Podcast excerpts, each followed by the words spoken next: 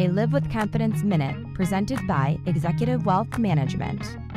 It's this time of year that we start to receive a lot of those financial documents and statements for tax season, but it's also a great time to reconsider our financial wellness and our plans for the year ahead. It can be really difficult to sit down and spend time throughout the year to do that. So, getting ahead of it and looking at it at the beginning of the year is most important. Here are four quick steps that you can take to get yourself in a better financial plan.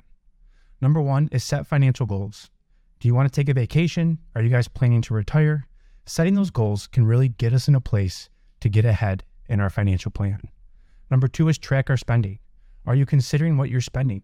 That difference between what you're bringing home in that paycheck and what your monthly expenses are. Consider using a budgeting app or maybe even a spreadsheet. Thirdly, plan. Now that you've got a budget, now that you have an idea of what your goals are, put that plan in place to help you achieve those short and long term goals. And fourth, they'd be really sitting with a financial professional. When I sit with my clients, they always tell me that their family, their health, and their wealth are their most important things.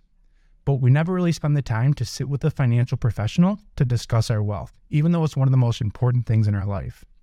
So, as we get looking ahead at the year, take this time to really consider your financial situation and what's available for you ahead. Contact Executive Wealth Management at ewmadvisors.com.